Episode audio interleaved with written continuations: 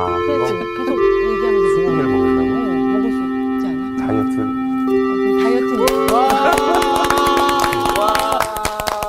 안녕하세요. 안녕하세요. 잘 지냈어요? 네. 우리 한기 학생 오늘 네. 출석했네. 네. 네, 별일 여윤정 없죠? 씨가 엄청 이 자리 노리다 갔어요. 그러니까. 어, 그럴 것 같아서 제가 바로 그냥 본드를 좀 붙였습니다.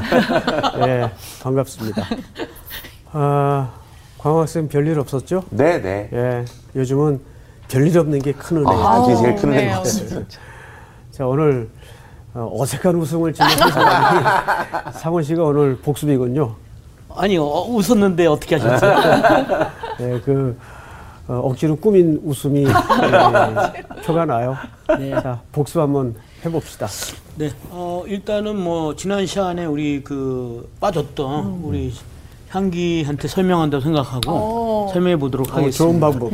일단 그 팔복의 틀을 알아야 돼요. 네. 그래서 첫 번째부터 네 번째까지는 하나님과 나와의 관계된 복을 설명하고 있고요. 그 다섯 번째부터 여덟 번째까지가 바로 이제 아, 대인과의 관계된 복을 설명하고 있는 네. 거예요. 그러니까 십계명하고 약간 비슷한 구조예요. 어, 그리고 이 오계명이 지난 시간에 이제 오계명 궁율이 여긴 자는 복을 받겠다.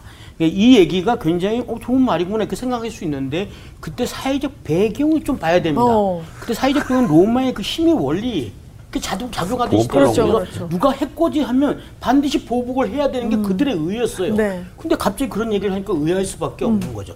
그러면서 이제 긍휼에 대해서 이제 약간 여러 가지 설명을 해주셨어요. 네. 뭐, 어, 뭐 주의 성실하심, 인자하심, 인내하심, 뭐 엄마의 자궁, 뭐 이런 것들을 굉장히 뭐 비슷하다고 얘기를 하셨는데 어, 하나님의 궁휼하심은 이게 굉장히 중요합니다. 이게 핵포인트예요. 네. 예? 하나님의 마음과 행동하심이 지속적이고 반복되는 것이다. 네. 라고 설명을 해주셨어요. 오. 그래서 네 힘으로 살래, 내 힘으로 살래. 그래서 해결하는 자가 아니라 해결받는 자가 되라. 라는 그런 얘기를 하셨어. 야, 방법을 잘 썼네. 이번에 진짜 괜찮았다. 네, 목사님 보면 떨려가지고 까먹거든. 그러니까. 그러니까, 네. 향기한테 딱. 어, 아주 예. 편하게 하신 것 같아요. 저는 그렇죠. 부담스러웠지만. 목사님은 안 뵈니까 마음이 편한 것 같아요. 어, 그럼 마지막 네 힘으로 살래, 내 힘으로 살래, 그거만 조금 생뚱맞았고, 앞에까지는 전개가 네, 네. 어, 정말 좋았어요. 네. 요지는 어, 그 로마 시대의 에, 국가 경영 철학이 중심축이 힘이에요. 맞아요. 그래서 누가 나를 해코지하면 처절하게 복수하는 게 그렇죠. 의로운 거예요. 네. 근데 그때 참고 그러면은 비겁하고 그거는 도리가 아니에요. 그런 어, 정신 사조의 흐름 속에서 예수님께서 산 위에 허름한 무리들 앉혀놓고 뭐 그 시대의 분위기와 가치관과는 전혀 다른 얘기를 지금 하고 네, 계시는 네. 중이니까 얼마나 사람들이 당혹스러웠겠어요. 그러니까 이제 완성되고 이루어질 하나님의 나라는 이 세상의 질서와 원리와는 전혀 다른 새로운 삶의 축을 만들어 가야 되는 거죠. 어, 아주 좋았어요. 네. 잘했어. 오늘 수업 마태복음 14강 청결함의 세 가지 조건 오늘은 마태복음 5장 8절 한 절입니다. 우리 다 같이 한번 읽어볼까요? 시작. 마음이 청결한 자는 복이 있나니 그들이 하나님을 볼 것이며. 예, 어마어마한 얘기가 담아져 있죠. 네. 우리 한번 다시 제가 읽겠습니다. 마음이 어떠한 자는 청결한 자. 자는 뭐가 있나니? 복이 있나니. 근데 그 다음에 왜 제가 어마어마한 얘기라고 했냐 하면 네. 누굴 본대요? 하나님 을 볼 거래요. 예, 하나님을 볼 것이래요. 그래서 이 말이 자칫 오해를 가질 수도 있고 어. 그래서 이 말의 본의를 우리가 좀 오늘 찾아보겠는데 아, 청결이라는 이 주제는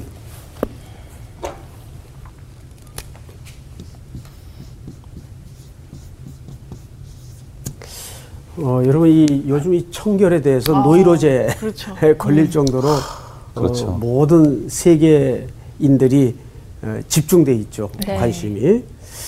어, 그리고 우리나라도 역사 일에 이렇게 청결을 강조하고 또 관심을 가졌던 때가 있었나 싶을 정도로 맞아요. 들어오면 나가면 손발을 씻어야 되고 네. 아, 그런데 사실 그 원조가 유대인들이에요. 어. 예. 유대인들은 무슨 신경쇠약에 걸린 사람들처럼 이 청결을 중요하게 여겼어요. 그래서 율법에도 보면 이거를 정결 예식. 예식 이라 그랬어요. 기억나시죠? 요한복음 2장에 예수님이 어, 공생애를 본격적으로 시작하면서. 첫 번째 기적을 베풀었던 현장이 가나 혼인잔치. 가나 혼인잔치. 네, 가나 혼인잔치. 가나 아니 가나 아니고 혼인잔치. 음, 가나 혼인잔치. 아하. 근데 포도주가 떨어졌어요. 그래서 예수님의 어머님이 얘 포도주가 떨어졌단다. 나와 무슨 상관이 있나이까. 맞아요. 근데 예수님의 어머님은 무슨 이유에선지 시키는 대로 해라. 그래서 예수님이 또 정말 포도주를 만들어 주세요. 네. 근데 그 포도주를 만든 물을 어디에서 떠다가 줍니까? 정결 예식에 쓰이는 그 그렇죠. 예. 그 돌 항아리에 담겼던 정결 예식에 쓰이는. 그러니까 유대인들은 어느 집이건 어, 팔레스타인들은 사실 이 신발도 네. 이렇게 오늘처럼 막힌 신발이 아니고 사방이 툭툭 터진 신발이란 말이에요. 샌들 종류겠죠. 네. 그러면 조금만 어디 다녀와도 다 흙먼지가. 뒤집어 써요. 그러니까 항상 그 문 입구에는 어, 씻는 물이 준비되어 있고 또 식사 시간에는 손을. 씻는 물이 항상 따라가요. 그건 단순히 청결의 문제를 넘어서 정결의 개념 때문에 그래요. 이들은 이렇게 씻어야 거룩하다고 생각을 했어요. 그래서 이 부분을 예수님이 어떤 모습으로 질책을 했는가를 한번 보시면 이 본문을 좀 접어두시고 마태복음 23장을 좀 넘어가 보세요. 쭉 뒤편으로 넘어가시면 23장. 자, 25절. 25절. 우리 상훈 학생부터 한번 쭉 읽어볼까요? 네. 화 있을진저 외식하는 서기관들과 바리새인들이여 장과 대접의 것은 깨끗이 하되 그 안에는 탐욕과 바탕으로 가득하게 하는도다. 자 여기 보시면 화 있을진저 외식하는 서기관과 바리새인들이요 두 종류의 사람들이 계급이 등장을 하죠. 네. 서기관과 바리새인들이요 대접의 겉은 깨끗이 하되 그 안에는 탐욕과 방탕으로 가득하게 하는도다 눈먼 바리새인들이요 너는 먼저 안을 깨끗이 하라. 그러니까 이들은 어디만 깨끗이 했어요? 겉으로만. 겉에만 깨끗이 했어요. 그러니까 손발은 정결 예식을 따라서 열심히 씻었는데 속은 시커매요. 맞아. 탐욕으로 가득 차고 방탕으로 가득 찼어요. 근데 여기에 사용된 깨끗하다라는 말이 무슨 뜻인가 하면 깨끗하다.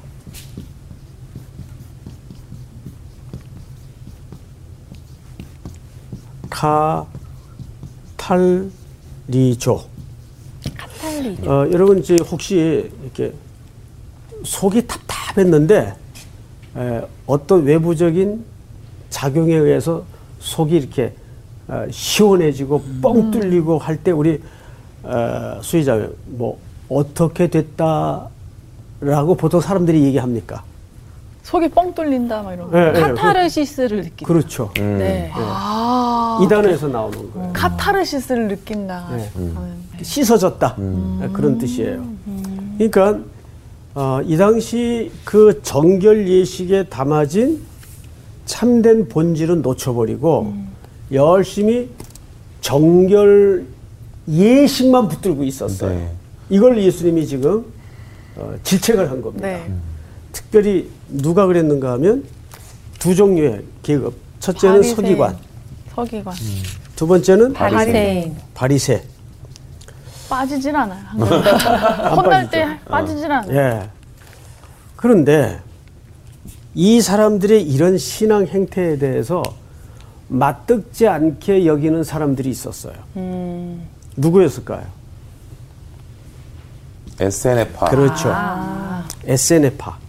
그 사람들은 그래서 어디로 주로 들어가서 살았죠? 광야. 네. 동굴. 그런 사람들을 우리가 보통 쿰란 쿰란 공동체라고 해요. 여러분 쿰란 공동체의 제일 중요한 예식이 뭔지 아세요? 정결 예식이에요. 네. 세례. 특별히 그 중에서도 세례 예식입니다. 이 사람들은 그 유대 고대사를 읽어보면 1년 동안 지켜봐요. 말씀에 대한 공부와 신앙 생활에 대한 순종과 이런 걸 다 지켜본 다음에 1년 후에 세례를 줘요. 이 세례가 소위 정결 예식의 한 어, 종류입니다. 그런데 어, 이 쿰란 공동체에서 주었던 세례는 개념이 좀 달라요. 어, 자, 보통 과흥학생 세례 받았죠. 네. 예. 세례 받을 때 세례를 왜 준다고 합니까? 우리의 죄를 씻고 성부와 다시 나를 태어나는. 정결케 하고 것들. 어, 나를 씻고. 근데 쿰란 공동체는 반대입니다. 음. 내가 더러워지면 공동체가 더러워지기 때문에 네.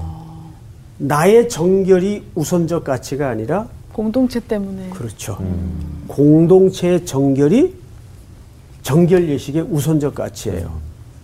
저는 이 부분을 연구하다가 아 그렇구나. 우리 코로나 시대에 어, 나도 그 생각다. 어, 이 상황이 좀. 우리가 꼭 교회 공동체가 배워야 될 게 있겠구나. 자, 보통 요즘 우리는 어, 내가 깨끗해야 누구를 위하는 겁니까? 공동체를. 네. 그렇죠. 공동체를 위하는 거예요. 네. 내가 병들면 가족이 전염이 되고 또 우리가 어려워져요. 네. 네. 그러니까 요즘 뭐 이 방역 때문에 많이들 스트레스도 받고 하는데 우리가 서로 타인을 위해서 이기주의적인 사고방식에서 이 코로나 시대가 우리에게 우리가 상상하지도 못했고 의도하지 못했던 어떤 초점을 강요하기 시작했어요. 이타적인 삶을 살지 않으면 이 사회는 무너져요, 지금. 네. 그렇지 않겠어요? 네. 네. 우리가 남을 좀 배려하고 남을 생각한다면 자기의 모든 삶을 좀 절제해야 되고 지금은 맞아요. 자제해야 되고 이동도 줄여야 되고 그럴 수밖에 없잖아요. 예. 그래서 이기적인 자기 중심적 삶에서 이타주의적인 그리고 그 이타주의적인 것은 공공의 선으로 확대 발전을 시켜야 돼요. 그래서 오늘 이 청결의 문제를 그런 서론으로 시작을 해야 된다면 우리는 오늘 제목을 좀 이렇게 잡았으면 좋겠어요. 어, 이 청결케 되는 되는 세 가지 렌즈. 렌즈. 예. 청결케 되는 세 가지 렌즈예요. 다음 시간 복습 어, 순서 맡은 분은 그 외우기 좋게 딱딱 준비하시면 좋을 것 같아요. 네. 첫째, 첫째. 아, 어디를 청결하게 하라 그랬어요? 마음. 마음이요. 왜, 왜 마음일까요? 우리 방금 23장 마태복음 어, 예수님이 어디를 지적했죠? 너희가 겉은 깨끗하게 하면서 안 속은 속은. 방탕과 탐욕으로 가득 찼구나 지적을 하잖아요. 그래서 예수님은 화 있을진저 외식하는 서기관들과 바리새인들이여 회칠한 무덤 같으니 겉으로는 아름답게 보이나 그 안에는 죽은 사람의 뼈와 모든 더러운 것이 가득하도다. 이와 같이 너희도 겉으로는 사람에게 옳게 보이되 안으로는 외식과 불법이 불법이 가득하다. 가득하도다. 그러니까 이것이 그 형식만 붙들고 있었던 당시 종교인들에 대한 직선적 고발이에요. 그래서 우리는 지금부터 이 마음을 그러면 어떻게 깨끗하느냐. 이게 뭐 마음이라는 개념이 이게 잡히는 것도 아니고 보이는 것도 아닌데 씻을 수도 없는데 물론 예. 근데 원래 청결이라는 개념은 형이 상학적 개념이 아니고 물리적인 개념이에요. 실제 씻는 거예요. 그래서 첫째, 첫째. 야고보서 4장을 찾아주세요. 야고보서 4장. 누가 한번 찾았으면 네. 읽어보실까요? 몇 절을 7절부터. 읽겠습니다. 그런즉 너희는 하나님께 복종할지어다 마귀를 대적하라 그리하면 너희를 피하리라 하나님을 가까이 하라 그리하면 너희를 가까이 하시리라 죄인들아 손을 깨끗이 하라 두 마음을 품은 자들아 마음을 성결하게 하라. 슬퍼하며 애통하며 울지어다. 너희 웃음을 애통으로 너희 즐거움을 근심으로 바꿀지어다. 예.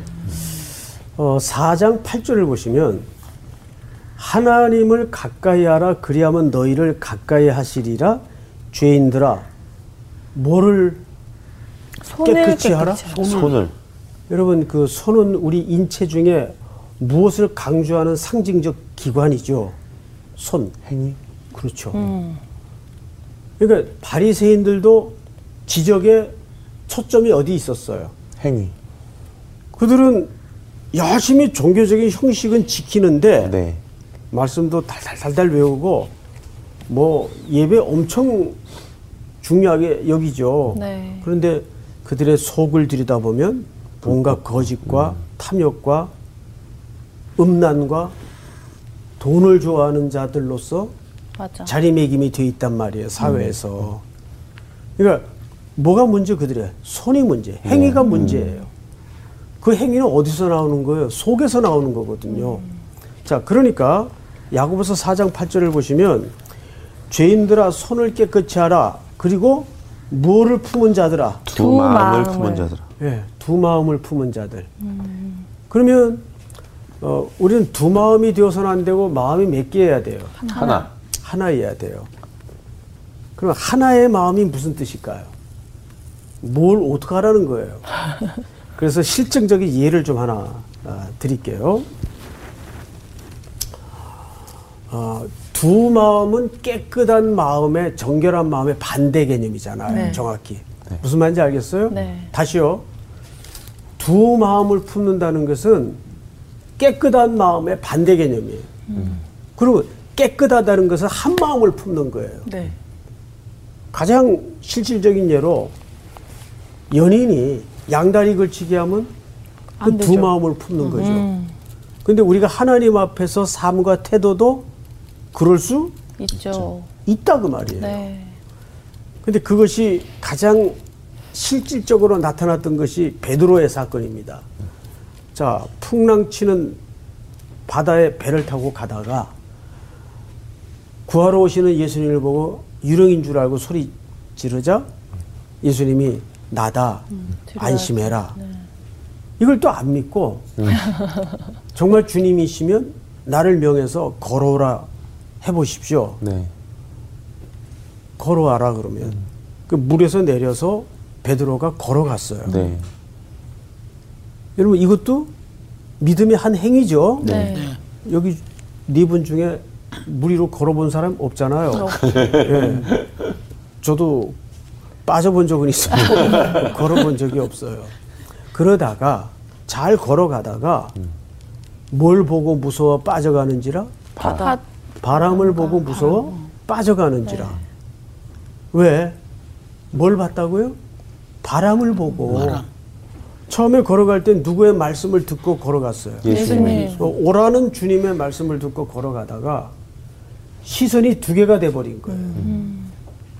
여러분 시선이 두 개가 되면 초점이 흐려져요. 그렇죠. 우리 시, 이 실질적인 눈도 마찬가지잖아요. 제가 이제 이렇게 많은 교육자님들하고 또 성도님들하고 신앙생활을 하다 보면 항상 이런 사람이 있어요. 어떤 일이 부딪히죠. 누구나 살면서 뭐 원치 않든 원하든 일을 만나잖아요. 근데 보통 이제 어려움이 있을 때, 네. 어려움이 있을 때 두 종류가 꼭 갈라지더라고요. 한 종류는 우리 상훈 학생처럼 그냥 미련스럽게 이런 표현을 좀 해서 죄송한데 정말 미련스럽게 우직하게 아무 대안도 없고 답도 없는데 그 주님만 바라보고 있는 거예요. 이런 태도를 가진 친구들이 있어요. 네. 있죠. 예. 그런데 또 한 종류에는 항상 자기 대안이 있어. 그래서 제가 한 번은 불렀어요. 저 진지하게 앞으로 사역자로서 평생 살아갈 사람이니까 어, 네가 참 브라이트하고 준비도 잘 됐고 너무 참 좋은데 내가 오랜 시간 너를 보니까 넌 항상 어떤 문제에 부딪힐 때 꼭 대안을 갖고 있더라. 그 이게 좋은 말처럼 들리겠지만 사실은 이게 좋은 말이 아니에요. 그리스도인은 대안이 없어야 돼요. 누구 외에는 예수 외에. 하나님 외에는 대안이 없어야 돼요. 정말 주님의 도우심만이 유일한 어, 대안일 때 그게 진짜 정결한 태도예요. 그 예를 들어서 이런 거예요. 어, 이 자매하고 교제를 하는데 뭐 체임은 또 옆에 자매한테 가지 뭐. 예? 항상 대안을 두고 사는 태도는 그건 옳지 않아요. 그건 마음이 나누어진 거예요. 네. 두 마음을 항상 품고 사는 거예요. 그래서 우리 시청자들뿐만 아니라 여기 앉아 계신 네 분들도 한번 내 신앙의 그 내면의 루틴은 어, 어느 쪽에 가깝나 한번 좀 점검을 해볼 필요가 있어요. 네. 전형적인 인물이 누굽니까? 야곱이에요. 야곱은 돌아오는 귀향길에도 별짓을 다 해요. 결국 제일 마지막에 야복강을 걷는 사람이 누굽니까? 야곱. 야곱이에요.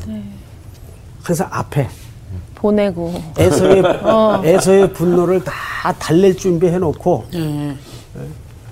자, 그 귀향길은 누가 오라고 명령하신 길이고 약속한 길입니까? 하나님께서. 하나님이 명령하신 길이고 약속하신 길이에요. 그런데 그 과정에서도 별 얄팍한 수단을 다 써요. 그리고는 심지어 자식들까지 앞에 먼저 건네보내요. 이렇게 야, 만약에 에서가 한 방 때리면 그러면 안 걷는 사람들은 건지겠지. 이런 꾀를 써요. 근데 그런 야곱의 질기디 질긴 교묘한 삶의 방식 속에 늘 우리가 섞여 있어요, 네. 사실. 우리 속에 야곱의 본질이 있어요. 있어요. 두 마음을 품은 자. 그러니까 청결케 된다는 것은 물리적인 개념이지만 오로지 대안이 없는 인생, 주님 외에는 대안이 없는 인생을 얘기하는 거예요. 이게 첫 번째 덕목이에요. 아멘. 아멘. 네. 그 다음에 성경을 좀 보십시다. 두 번째. 두 번째. 아, 10편 24편을 좀 누가 찾아주세요. 1절서부터 6절까지 누가 찾았나요? 네. 네, 한번 읽어주세요. 땅과 거기에 충만한 것과 세계와 그 가운데에 사는 자들은 다 여호와의 것이로다. 여호와께서 그 터를 바다 위에 세우시며 강들 위에 건설하셨도다. 여호와의 산에 오를 자가 누구며 그의 거룩한 곳에 설 자가 누구인가? 곧 손이 깨끗하며 마음이 청결하며 뜻을 허탄한 데에 두지 아니하며 거짓 맹세하지 아니하는 자로다.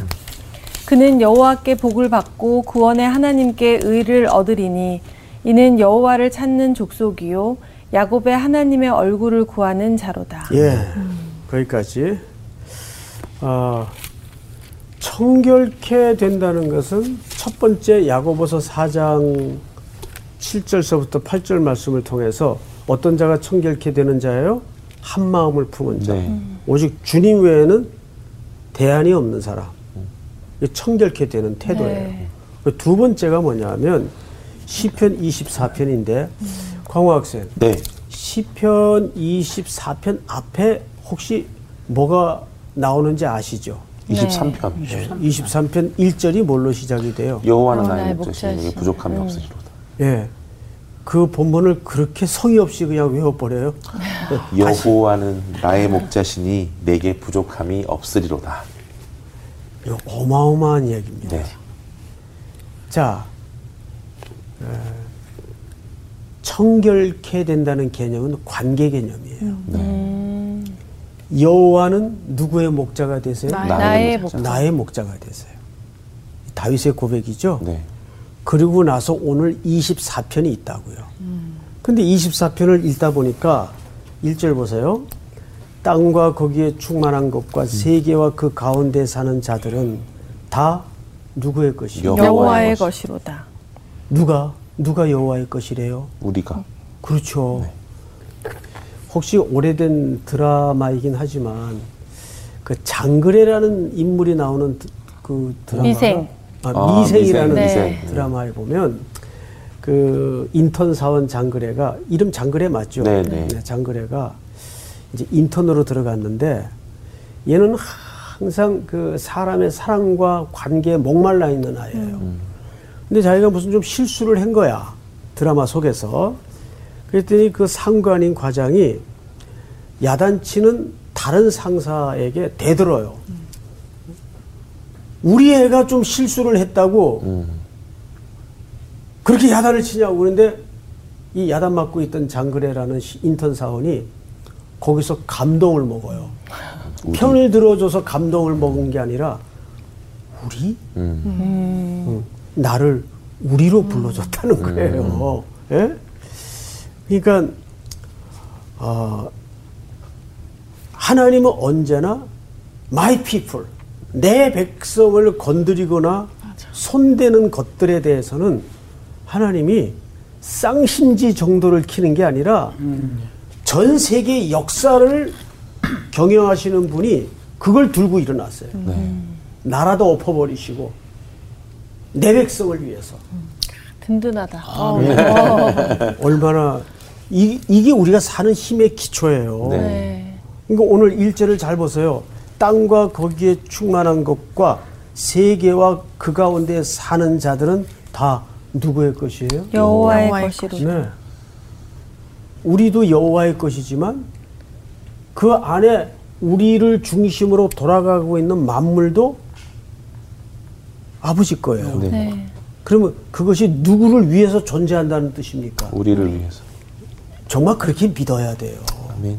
그게 팩트예요. 네. 예? 그러니까 그렇다 치자 이게 아니라 그렇다 치자 신앙이 너무 많어. 맞습니다. 그걸 명분론자라 그래요. 이게 이제 실존이 돼야 돼요, 우리에. 네. 근데 보세요. 2절. 여호와께서 그 터를 바다 위에 세우시며 강들 위에 건설하셨도다. 여호와의 산에 여기 산이라고는 문예적으로 표현을 했지만 시온 성을 얘기합니다. 네. 오를 자 누구며 그의 거룩한 곳에 설 자가 누구인가? 곧 손이 깨끗하며. 아까 야고보서에도 뭐가 나왔어요? 손. 손이 손이 나왔어요. 삶을 얘기하는 거예요. 네. 손이 깨끗하며 어디가 청결하며 마음. 마음이 네, 청결하며 뜻을 허탄한 데 두지 아니하며 그 허탄하다는 것은 사실상 남는 게 없는 대상. 그러니까 말하자면 허상. 예. 사람들이 사실 살면서 보통 영원히 영속될 것에 삶을 투자하는 게 아니라 그냥 한시적이고 사라질 것들에 목숨을 걸고 투자하잖아요. 네. 이 땅의 것들 허탄한 것들이에요. 네. 그러니까 뜻을 뭐라 그래요? 허탄한데 두지 아니하며 거짓 맹세하지 아니하는 자로다. 그는 여호와께 복을 받고 구원의 하나님께 뭘 얻어요? 의를 의를. 얻으 의를 얻으리니 여기 의라는 것은 생명을 얘기합니다. 의를 얻으니 이는 여호와를 찾는 족속이 야곱의 하나님의 얼굴을 구하는 자로다. 이게 본질이에요. 자, 마음이 청결하다는 것은 어떤 상황 속에서도 아까 제가 대안을 두지 말라 그랬죠. 그분만 구하는 거예요. 네.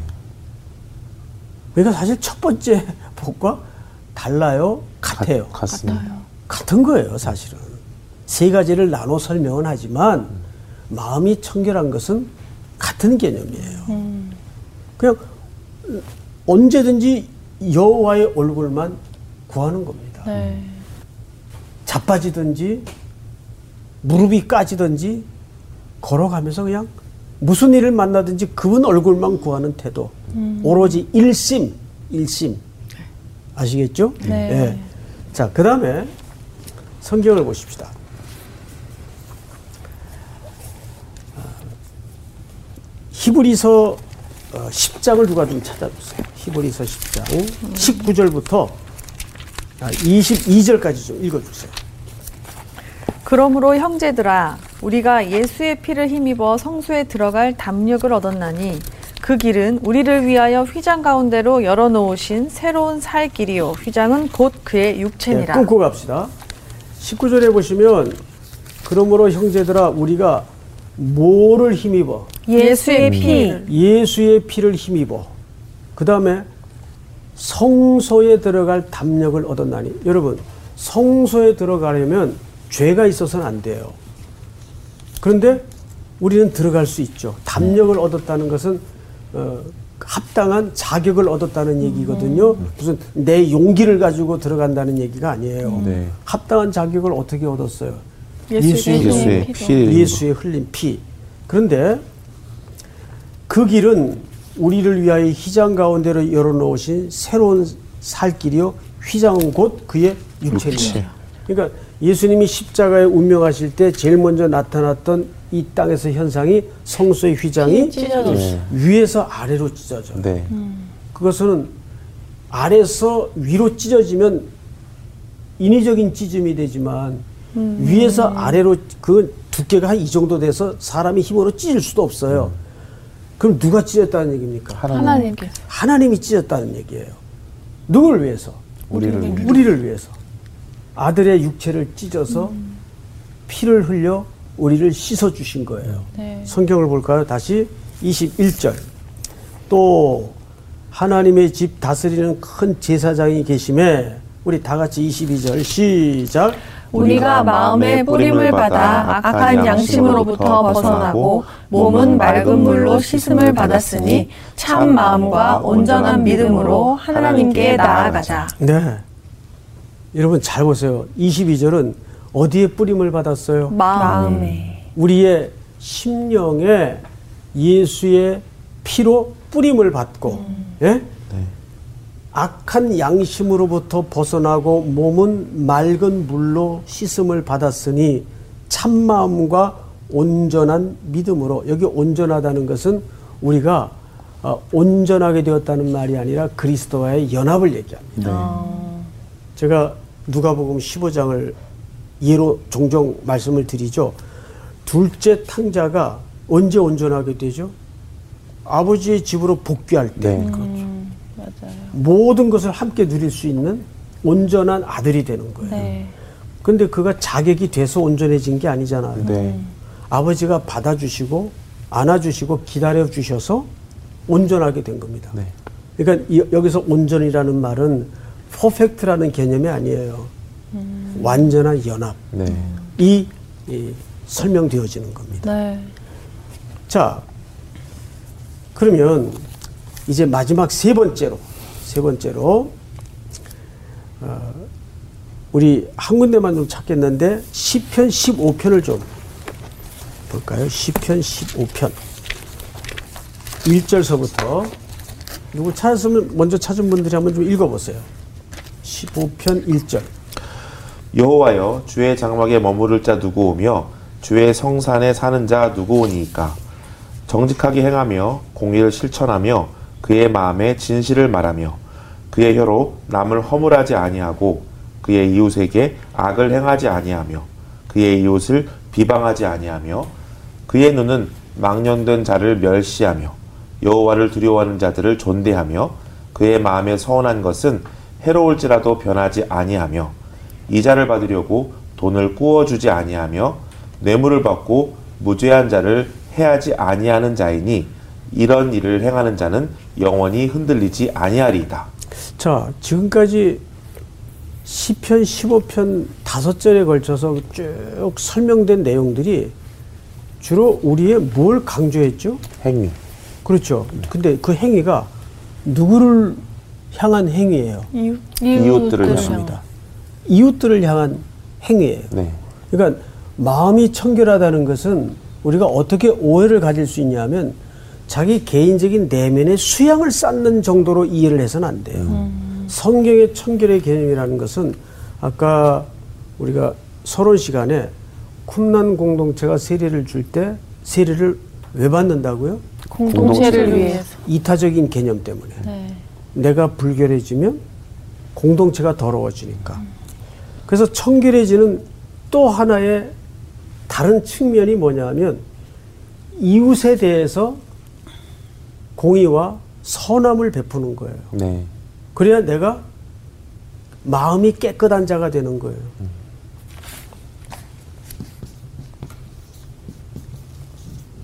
청결이라는 것은 사실은 선언적 복이에요. 선언? 우리가 첫 번째, 두 번째 어, 청결의 조건을 통해서 뭘 깨달았는가 하면 예수의 피로만이 우리가 깨끗해진다는 사실 앞에 이것은 우리가 수양이나 득도를 해서 얻어질 상태가 아니구나. 네. 그리스도의 공로로 얻어지는 것이라면 이제 그 공로를 입었잖아요. 네. 네. 예? 그러면 두 번째. 그러면 청결하게 하기 위해서 이웃을 이렇게 살라는 말일까요? 당연히 빛된 그리스도의 삶이 나와야 될까요? 나와야 그리스도의 돼. 삶이 나와야 당연히 되죠. 나와야 돼. 사실상 그 얘기를 하는 거예요. 그 이런 설명이 차지다면 우리가 율법적으로 이해를 할 수가 있어요. 이건 율법의 요구가 아니에요. 방금 읽었던 시편 15편이라든지 또 이사야서 1장 같은 경우를 보면 어, 제가 마지막으로 이사야서 1장만 한번 읽어드리고 어, 말씀을 좀 정리하도록 하겠습니다. 이사야서 1장에 보시면 15절 17절인데 너희가 손을 펼 때 내가 내 눈을 너희에게서 가리고 너희가 많이 기도할지라도 내가 듣지 아니하리니. 이는 너희의 손에 피가 가득함이라. 너희는 스스로 씻으며 스스로 깨끗하게 하여 내 목전에서 너희 악한 행실을 버리며 행악을 그치고 선행을 배우며 정의를 구하며 학대 받는 자를 도와주고 고아를 위하여 신원하며 과부를 위하여 변호하라 하셨느니라. 그러니까 이런 삶은 살지 않고 열심히 제의적인 정결 예식은 다져. 기가 막히게 지키더라 그 말이에요. 맞아요. 그러니까 그거는 결국은 이중적인 맞아요. 삶의 태도인 거죠. 그래서 방금 우리 광호 학생이 읽은 시편 15편의 이 요구는 율법의 차원에서 이렇게 해야 청결케 된다는 그런 의미가 아니고 이미 이런 선제적인 은혜를 누린 하나님의 백성이 되었으니 하나님의 자녀가 되었으니 이런 시편 15편의 삶의 요구가 나와야 돼. 저절로 나와야 된다는 거예요. 네. 그래야 그 선언적으로 복신 청결을 뭐 하는 태도일까요? 완성하는 네. 태도입니다. 이 싸움은 우리가 천성문에 이를 때까지 끊임없이 네. 그래서 모든 그리스도인들의 주의 자녀들의 인식과 세계관은 항상 이웃들을 향하여 이타적인 삶의 기조를 흔들리지 않고 나아갈 수 있어야 됩니다. 네. 네. 자, 오늘 공부는 여기까지. 감사합니다.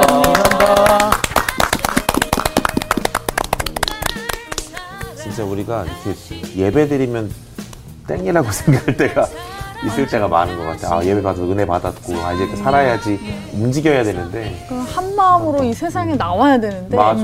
이렇게 한 마음으로 살다가 가끔 세상의 마음을 살짝 장착을 또 했다가 막 왔다리 갔다리 왔다리 하잖아요. 갔다리 하고. 근데 그한두 마음. 마음이 하나님이 주신 마음과 내 마음이 분리가 되면 이것도 결국 두 마음이잖아. 그래서 하나님 주신 마음을 우리가 잘 받을 받아야지 저절로 나가는 거거든요. 맞습니다, 어, 맞습니다. 아니면 저절로 그냥 억지로 하거나 일부러 보이게 해서 하거나 이렇게 되는 거죠. 맞아, 맞아. 진짜 상황이 회개가 되네요, 솔직히. 두 마음을 얘기하세요. 사실 두 마음을 품은 건 아니지만 새 마음이에요. 그치 새 마음 내 마음. 그래서 우리가 다저 그렇죠. 세계가 돼요, 솔직히.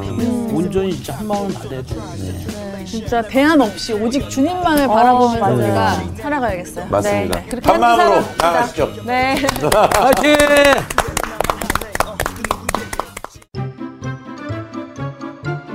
이번 주 퀴즈입니다.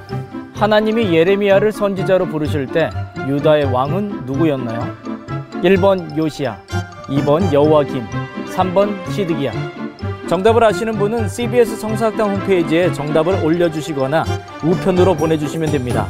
선정되신 분들에게는 대한성서공회에서 발행한 성경, 성경 통독을 위한 최고의 자습서 성경 2.0, 성사학당 선생님들의 저서 중 하나를 드립니다.